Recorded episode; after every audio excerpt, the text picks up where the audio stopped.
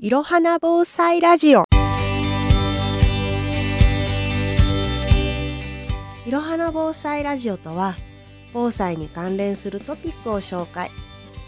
それらを深掘りしたり、身近な防災ネタをお話ししていくラジオです。毎週火曜日配信でゆるりとお届けしています。改めまして、いろはな防災の宮部です。えーと今回の配信はですね、あのいつもご紹介しているトピックの方が皆さんに身近な情報がちょっとなくてですね、今回はフリートークのみでお伝えしたいと思います。先日ですね、ちょっと母に連れて行ってってお願いされまして、高知県立美術館で今開催中の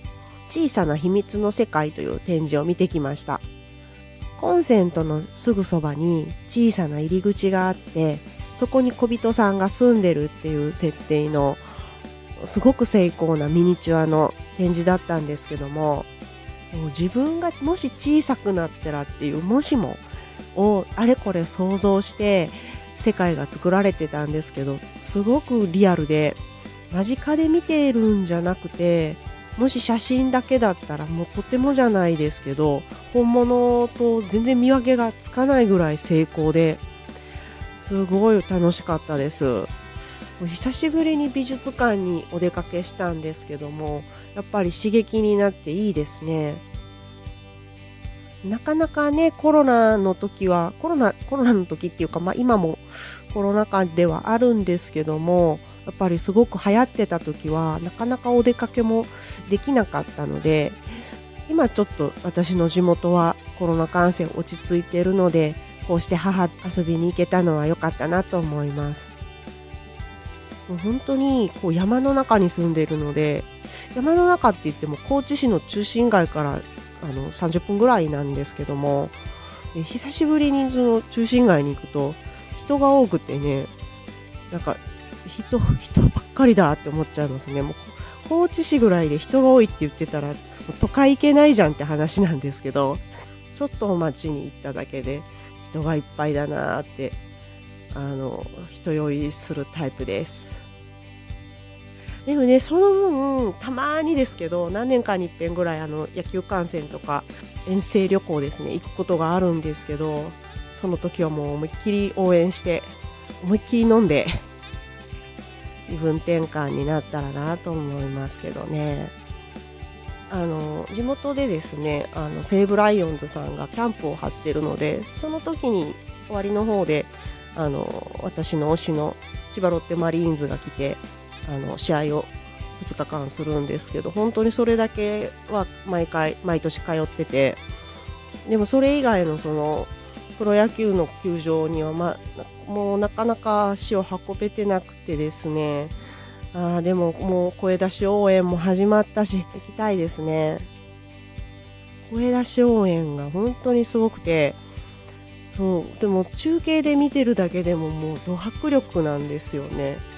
ですごい楽しそうに皆さんあの応援してらっしゃるので、あれに混ざるのはちょっと自分の体力があまりにもないんですけども、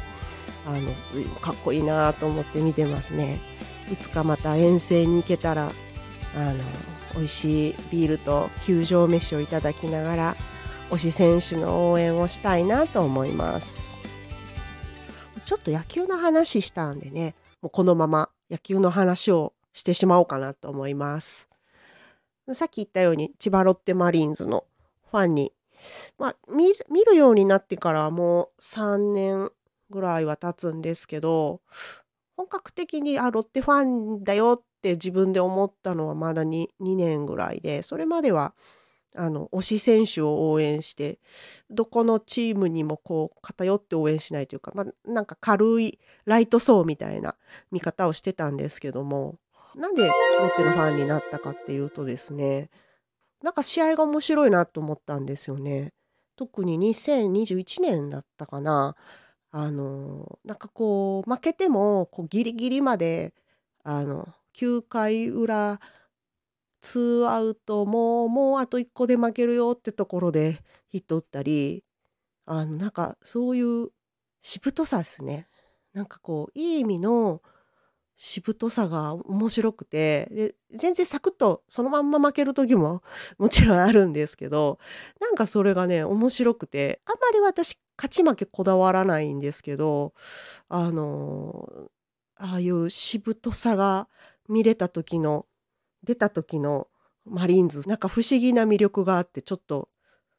面白いなと思って取りつかれて見てますね。毎日毎日試合あるんですごいなと思って最初見てたんですけど、本当に移動日だから週にむいかかいつかぐらい試合あるの、全然プロ野球に興味ない時は知らなくて、こんなに試合毎日やってんだと思って、いつ休んでんのみたいな、本当にすごいですよね。で移動、移動があるじゃないですか、次の球場へって。パ・リーグだと一番遠くて福岡から北海道とかの移動があるので、あ、しんどいと思って、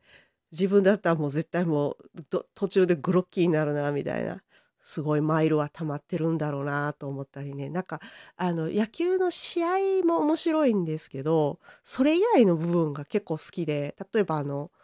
球場飯だったり、最近テレビとかでも結構紹介されたりしてますけど、あの選手コラボ飯とか、選手の出身地の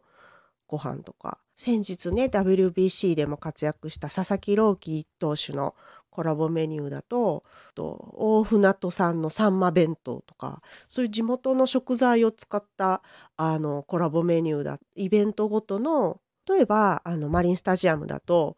肉バルスタジアムって言って、こ今週だったと思うんですけど、お肉料理のい ろ, いろんな肉料理を集めて、ゲストにギャル曽根ちゃんも来て、なんかイベントをやるっていう、なんか結構こう野球以外のところが面白いのもあって、最初それで気になって球場行ったんですけど、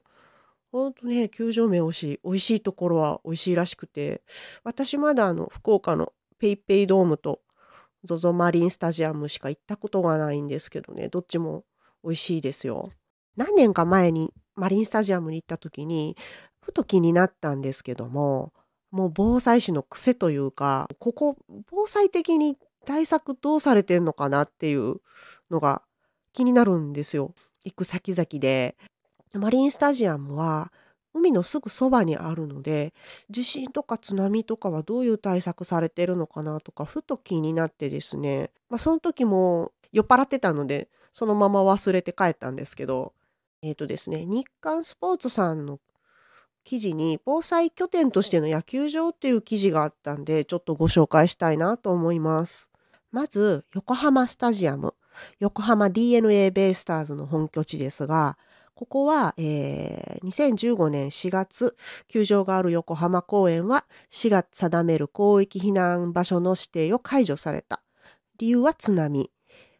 まあ、そうですね。あの、海が近いので、ここも海岸から約ろっぴゃくメートルと、海がやっぱり比較的近いので、津波被害の場合にここは公園一帯も浸水するという判断で、広域避難場所の指定はできなくなったということですね。ただそれが即球場が危険という意味ではなくて、あの津波の場合は基本的に高いところに避難っていう、垂直避難っていうのですけど、これが基本なので、もし球場にいた時に地震津波の恐れがある場合は、むしろ移動せずにそのまま球場の高いところへ避難するっていうのがおそらくいいんではないかと記事にもあります。ただね、あの観戦客って、ね、全国から来ますので、やっぱ土地勘がない人が多いんですよね。でやっぱりこう道とか車も動けなくなったり、かなり渋滞したりするので、そうやって考えると別の避難所に移動するよりは球場に留まるというのは安全かもしれないですね。耐震診断や調査はずっと進めているようで、えー、っと現行法上の基準はクリアしているとのことです。次に、えー、ま、ゾゾマリンスタジアム、これね千葉県にあって、まあ、本当にもう海に近接してて、こちらも避難場所には指定されてないそうです。もうちょっと施設の老朽化で建て替えるのかどうかみたいな話もあるんですけど、ただあのすぐにね建物の建て替えだったり対策がねできるわけではないので、その分現状では、えー、災害発生時の対策に重点を置いて、ロッテ球団はマニュアルを定め、津波発生に伴う被害状況を想定した防災訓練を行っているとのことです。次に東京の、えー、神宮球場、ヤクルトスワローズさんの本拠地ですね。あ、すごい古いんですね。大正末期に作られて、えー、ひゃくねん近い歴史を持つが、東日本大震災では大きな被害はなかった。にせんじゅうさんねんじゅういちがつからはオフ期間、野球をやってない期間に耐震補強工事をスタートして、えー、さんきにわたる工事を終了し、耐震基準に適合した建築物として東京都から認められているそうです。で、東日本大震災以降は防災マニュアルを改定し、観客の避難動線など再確認し、職員さんに周知設定しているとのことです。本当にこう何万人も集まるので、基本的にはどの球場もスタッフさんの指示に従って、えー、動く。これをやっぱり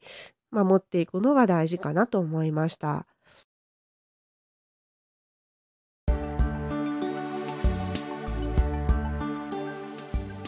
ただ実はですね、これだけ毎日野球を見ているにもかかわらずですね、技術的なところはもう全然わかんないんですよね。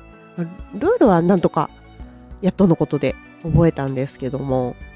なんか結構難しいというか複雑なところがあって、まあ、なんか駆け引きのスポーツだとか言われたりもするんですけど、もうそういう時は分かんないんで、分かんないけど頑張れって応援してます打てーとかね、抑えろーとか言ってね応援してます。で、あのネットの詳しい人たちのあのツイートを見て、ああそうなんだってね、ふむふむって言いながらあの分かったふりして楽しく観戦してます。でね、ほんと現地行きたい。あー、現地でビール、まずビール、それからおつまみ買って、もう一杯ビール飲んで、おつまみ食べて、次はハイボールかなみたいな、